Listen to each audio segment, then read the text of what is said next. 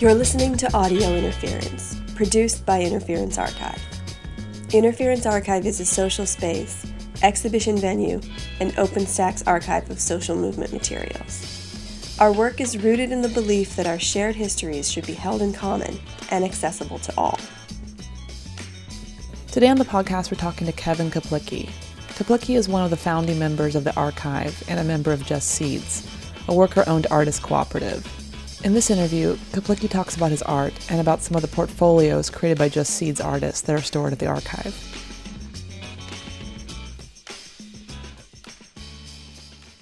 My art practice is more a result of sort of my political activism and organizing. I started producing stencils and doing sort of public interventions, mostly to communicate radical politics, like my anarchist ideas um, and protest a lot of it was protest material. So making stencils for placards or or street graffiti and stuff like that. So the politics came first. So how did you get involved in the politics? Um, punk rock and skateboarding.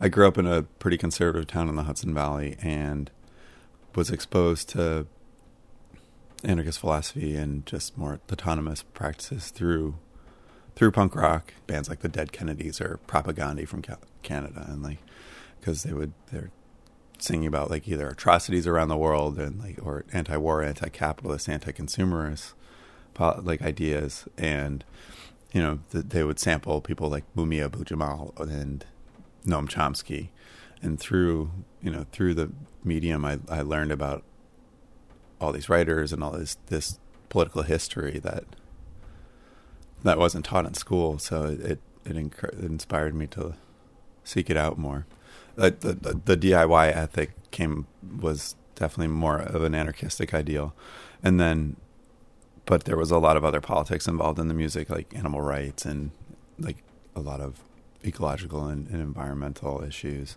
So you know, I got involved in doing supporting animal liberation actions or or and direct actions like that at uh, fur stores and stuff like that. So, sort of like the for a lot of people in the maybe mid to late '90s, it was like sort of entry level activism was sort of that sort of lifestyle, those lifestyle choices, and like those those kinds of civil disobedience. So, I've always wanted to to make art and sort of be an artist, but the mainstream idea of success of what that is is creating objects that that will accrue value and will be collected and they're very unique and precious. And I want, I use art to communicate. I want to communicate my thoughts and ideas, and I actually I want to use it to change the world. So the ability of, of you making multiples is what appealed to me with with printmaking. I mean, with a lot of hand carved blocks, you're only going to make so many, but the so the ability of screen printing was a kind of a, a, typical evolution for me because I, I started making a lot of hand cut stencils and spray painting them on the on the walls in public, and one that was a little toxic. So, but it also the creation of the image is is very very similar to the creation of an image for screen printing. So, screen printing was like a less toxic way of making of making my posters and I could actually produce more of them in volume. So the idea being that if, the more I can make, the more I could get out in the public, the more people would see it, the more impact you, you might you can potentially have. So Justseeds is an artist cooperative of 30 different individuals and each each person pretty much has, you know, their own influences and aesthetics, but because we are printmakers, it a lot of them the medium impacts the aesthetic. So because if you're working with with relief printing and block printing like you're going to have these high contrasts and very graphic imagery. So a lot of us have been influenced by um, arts cooperatives like the TGP which is the Taller de Gráfica Popular which was a um, an artist movement from Mexico that began in after the the Mexican Revolution in the 30s and they were aligned with a lot of like the Communist Party in Mexico and a lot of the labor organizations and used their graphics in support of of those causes.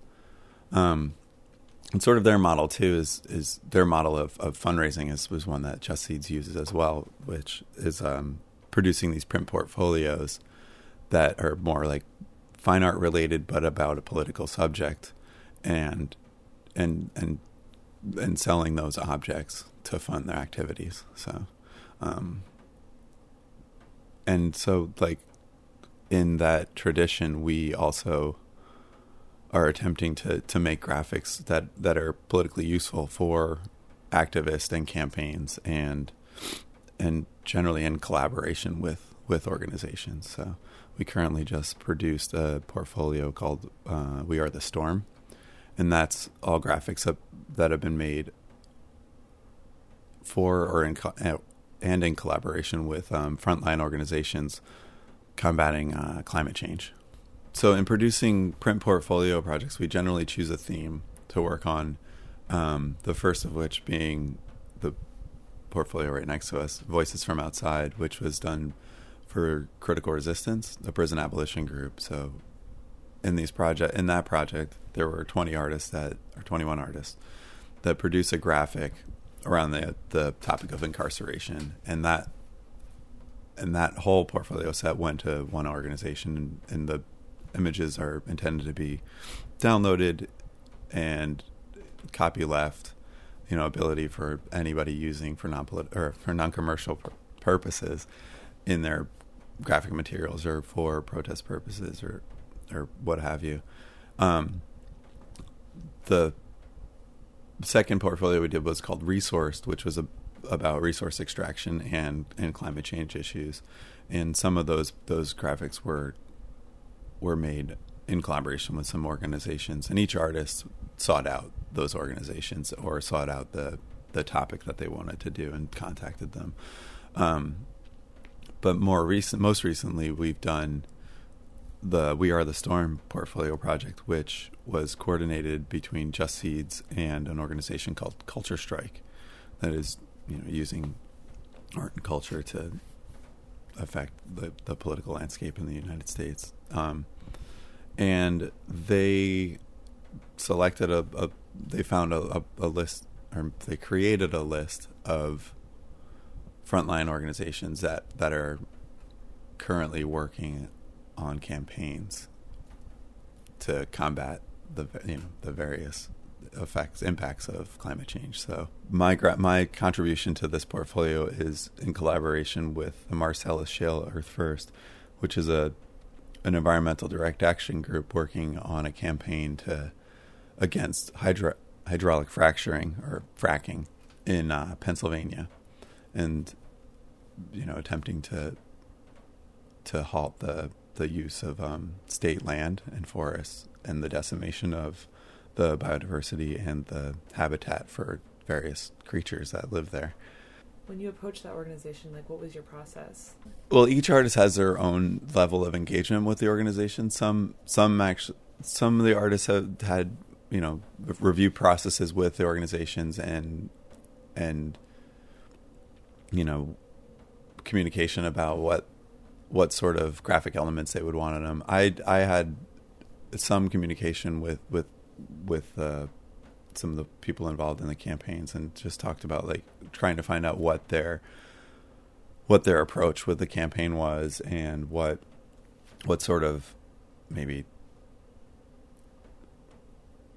like what sort of graphic elements would work like if they're attempting to if for you know habitat destruction are there specific species that they're they're they're trying to protect or you know just and also just trying to figure out how to graphically represent a the process like because uh, again going back to inspirations and and um, maybe influences the German expressionist printmakers creating these like really really stark and graphic images after World War One also made a, a strong impression on me so trying to figure out ways that you can visually communicate a complex issue in in a very simple format. So with that print, I actually did use uh, a linoleum block and carved it out.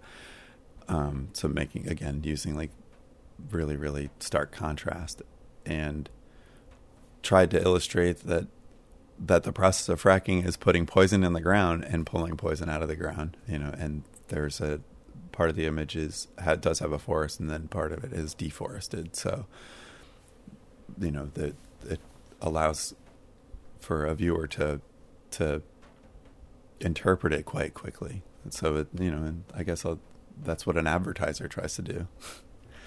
that's what a pro- that's what a propagandist tries to do.